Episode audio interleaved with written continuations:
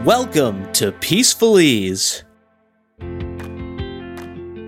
We all have the necessary strength and wisdom to solve most of our problems. What we often lack is a quiet space to think clearly and calmly. This podcast is all about tapping into that zone of inner wisdom. My name is Mario Pereca, and I'd like to invite you to join myself and Ela Crane every Monday and Friday. We'll be here to guide you to that endless power and insight within until you learn how to get there and function from there by yourself. This is a journey about being authentic, learning how to trust your instincts, realizing that each and every one of us are not just enough, but also perfect the way we are right now. Hey everyone, Mario Pereca here, and as always I am joined by Ela Crane, and we'd like to welcome you to the Peaceful Ease podcast. You can connect with us on the Peaceful Ease podcast via phone, email, and visit our website. The phone number to share any thoughts, ideas, or questions you have for Ela is four two four, six two five, five five six two. Again, four two four, six two five, five five six two. You can call that number twenty-four seven, three sixty-five and leave us a message that we can then play back and Ela can answer and respond to. You can also email us, podcast at peaceful ease dot com. That's a great way to reach out and connect with us. And peaceful ease dot com, that's the website. So get in touch, Peaceful Ease. We'd love to hear from you. Ela, how are you today? I'm good, Mario. Still in Mallorca, enjoying the storms and the great weather. How are you? I'm great. You know, Mallorca is such an interesting place. I love hearing all your stories about that. And like I said, there's a restaurant here in Pittsburgh that I really love a lot called Mallorca.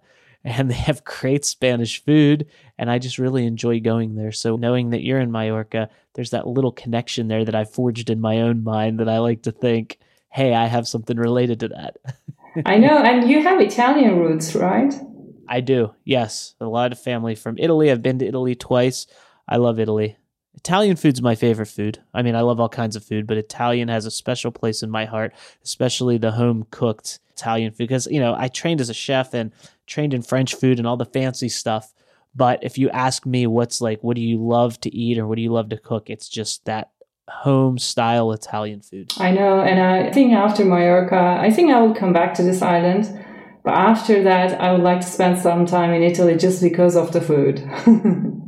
Oh, yeah. It's absolutely worth it. The best food I've ever... I've eaten a lot of food from a lot of different really high-end places. I've worked with a lot of very, very well-known chefs who are excellent, and I've had some really good food, but nothing compares to what I had in Italy. I mean, you go into these little places that look like homes. They don't even look like restaurants. You wouldn't even know it was a restaurant. But the locals, they say you have to go there, and you go in, and there's like tables and chairs set up. It's very nondescript.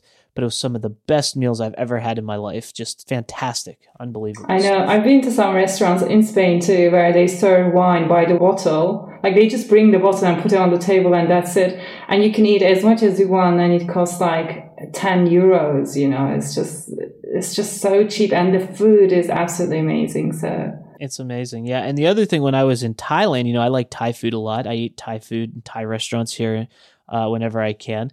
And I went when we went to Thailand, you know, we ate at all these different places, very good food. But the best food I had in Thailand was we were waiting for a ferry and it was pouring down rain and we were under a tent. And this little old lady came by with a cart and put up an umbrella and was making pad thai and fried rice right at this little cart in the storm. So I went over and I got a fried rice and a pad thai, and it cost like two dollars yeah. for the whole thing. Yeah. And it was the best pad thai I've ever had in my life. It was just crazy. Like everything was so fresh, made right there in a thunderstorm by this little old lady, and it was fantastic. Well, that's your grandmother's Thai, pad Thai. I think so. It was really, really good. But anyway, yeah, so I love those experiences, and you know, I'm sure you have a lot of them when you're traveling and in your travels. And I've been really trying to think about how to bring this up because we talked about a topic that we wanted to talk about before the show, and when Ela told me about this topic, she told me this really roundabout story. It was a really good story, by the way, so maybe she'll tell a little bit of it here. But what it boils down to is having needs and wishes is not selfish. And so a lot of us think that when we look at ourselves and there's something that we want or something that we feel that we need, if we get that or pursue getting that, there's a little bit of selfishness there, depending on our past experiences and beliefs and how we were raised and what our values are, all of those different things. But Ela, this has been brought to your attention recently. Yeah, so I think what's happening here is that, you know, I read a lot. I love reading about psychology, and I go through phases of like reading Western psychology and then doing Eastern practices and then reading about Eastern practices and so on and so forth. And I've been reading this summer a lot about Western psychology and and especially childhood trauma. You know, some of the books we talked about, like The Body Keeps the Score or The Circle of Security Intervention, they've been life-changing for me. And here's the third one I've been reading. It's called Running on Empty by Jonas Webb. And, you know, when you read such deep books, you start seeing the world through them in a way. Like you learn a pattern that's not new, but you become aware of a pattern that you've been running on or seeing around. And with that awareness, you see that pattern all over. And this was a moment like that for me, because I was reading in this book that this book is about the things that never happened to you, but should have happened. So before we talked about childhood trauma, when we had an episode about Body Keeps the Score, in a way, this the opposite of that, where these are the things in this book that are mentioned, things that should have happened but never happened. So childhood neglect versus childhood trauma. And in this book, they talk about how as adults we feel guilty when we have needs, or when we need attention, or when we have wishes for ourselves. Because also Western society and our education, and we go through similar parenting in the West, and it's all about like not being selfish. You know, you don't want to be selfish, you want to help others, and that's all good. But then it made me question, where is the border of not being selfish? Because it's not about just giving up the self. We still need to take care of this body. Even if you're an enlightened being, you know, you will still care for your body, eat and make sure that you will live. There's a value in being born as human. We also covered that in an episode. But where is the balance here? And as I was questioning this, something happened just in this tiny town with the one corner store, which started to serve coffee, because there's everything is shut down now, it's off season. And as they serve coffee now, people stop, you know, just like there are a lot of bikers around and people come by just to have a coffee. And then there's this social aspect that is new to the corner store. And then you hear people saying like, oh, you know, that person was speaking so much about himself. He always needs attention, doesn't he? And that kind of fit together with the book. I thought, okay, here it is, what the book was saying. The person needs attention. The person needs love. The person is needy or demanding. But is it good or is it bad? And to what degree it's acceptable and to what degree it's not? And also, who is noticing this? Who is the person saying, oh, he always talks too much. He always needs so much attention. Is that person coming from a shortage of attention herself? Does it make sense? Is that person coming from, I wanted to talk that much. I wish I could, but no one would hear me. Or is that person coming from a different aspect? So it just kind of made me question where selfishness ends or begins, and where having needs and wishes end and begin. It's a great question. It's very interesting. And it's just, I think, too, it goes back to what you said a little bit earlier in this description, is what our past experiences are and how we filter those experiences. And then also, typically, what we see in others that we judge is typically something within ourselves, and it's similar. But it's very difficult for most people, if you don't work on yourself and you don't come to that awareness, it's very difficult to look at yourself and say, it's my fault. Even if you sign up for something and you don't follow through with it, what do most people say? They say, well, that didn't work. They don't say, well, I didn't do what I was supposed to do. It's my fault. It's very hard to say it's your fault. And so when you see something in someone else where they look needy or they wish for something and you judge that in that manner, typically it's because you probably have that same within you, but you don't want to face that And for some people too, maybe it's because, like you said, they don't have the confidence to think that it's actually something that could happen or that they could create. So it's easier to judge other people for that and not even try yourself. Yeah. And it's hard to look at that part of you. You know, when I find myself judging someone for anything, as soon as I notice, the first question I ask, how is this me? Like, there's a part of me who's like, perhaps this person, and I don't want to face that at all. So seeing this person do that or say that is giving me a hard time because it's so close to me. And the answer is always, no, no, no, it's not me. I'm never like that. But in reality, it's like, I give it a few days. You know, I ask the question and just let it be. It comes back. It can take a few days, but there will be something that kind of answers that, says, aha, uh-huh, this is how I need attention. This is how I feel whatever unseen. This is how I feel this event triggers jealousy in me, and so on and so forth. And by the way, with jealousy, I just, I always say, I don't believe in like negative and positive emotions. They're just emotions. The way we interpret them can be negative or positive. Even then, it's questionable. But let's say with jealousy, we consider it mostly like a negative emotion to have.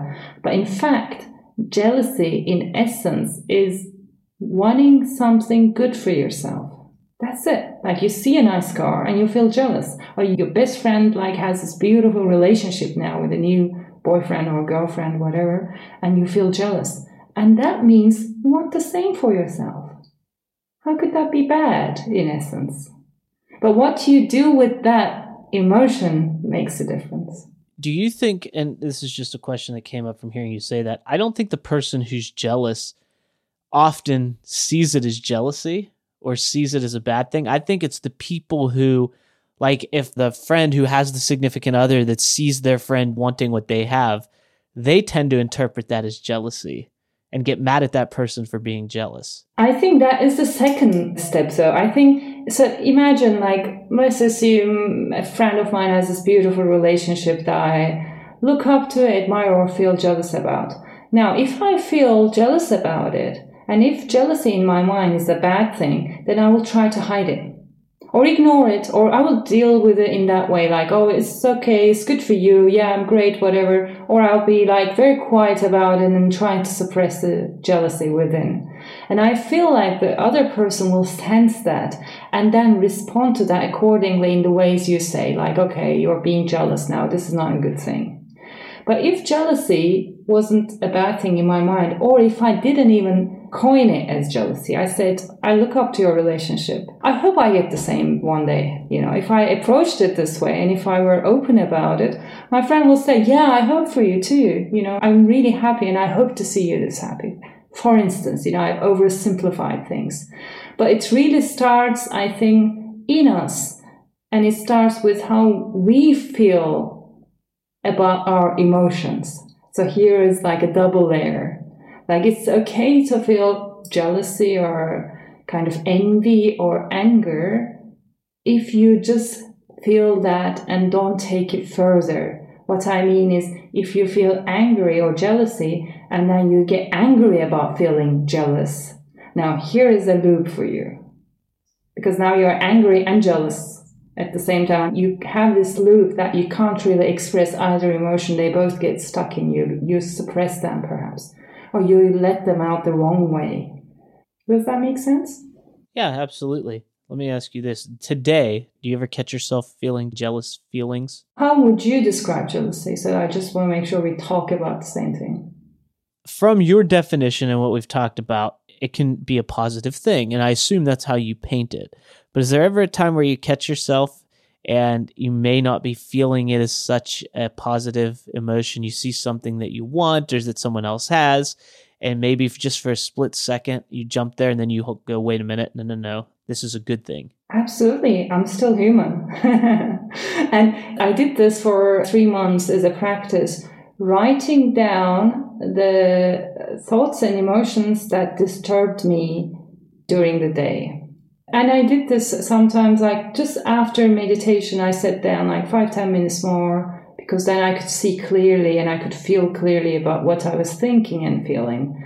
And then things would pop up, and I let them pop up, which is also the meditation itself. But then I waited with a pen and pencil in my hand to say, okay, something popped up, and I had a physical reaction, like, oh, I shouldn't think this. Oh, this is wrong. Then I would write that down and try to decipher what was happening there. Like, why did I feel that way? Was it jealousy? Okay, it was. Then who was it judging it, saying, this is bad, you shouldn't feel this way? So who was that? And why that voice was judging it? What did it want?